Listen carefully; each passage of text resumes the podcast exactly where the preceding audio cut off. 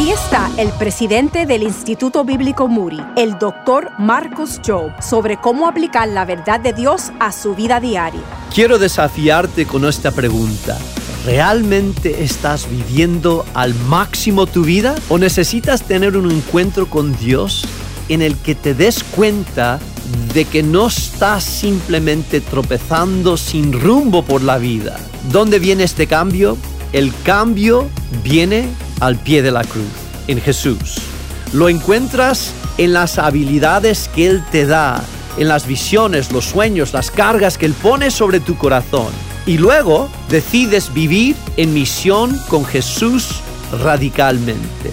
Puede que haya momentos en tu vida que no entiendes tu llamado, pero mientras sigas a Jesús, Él aclarará tu llamado. Obtén más información en pasosaudaces.org.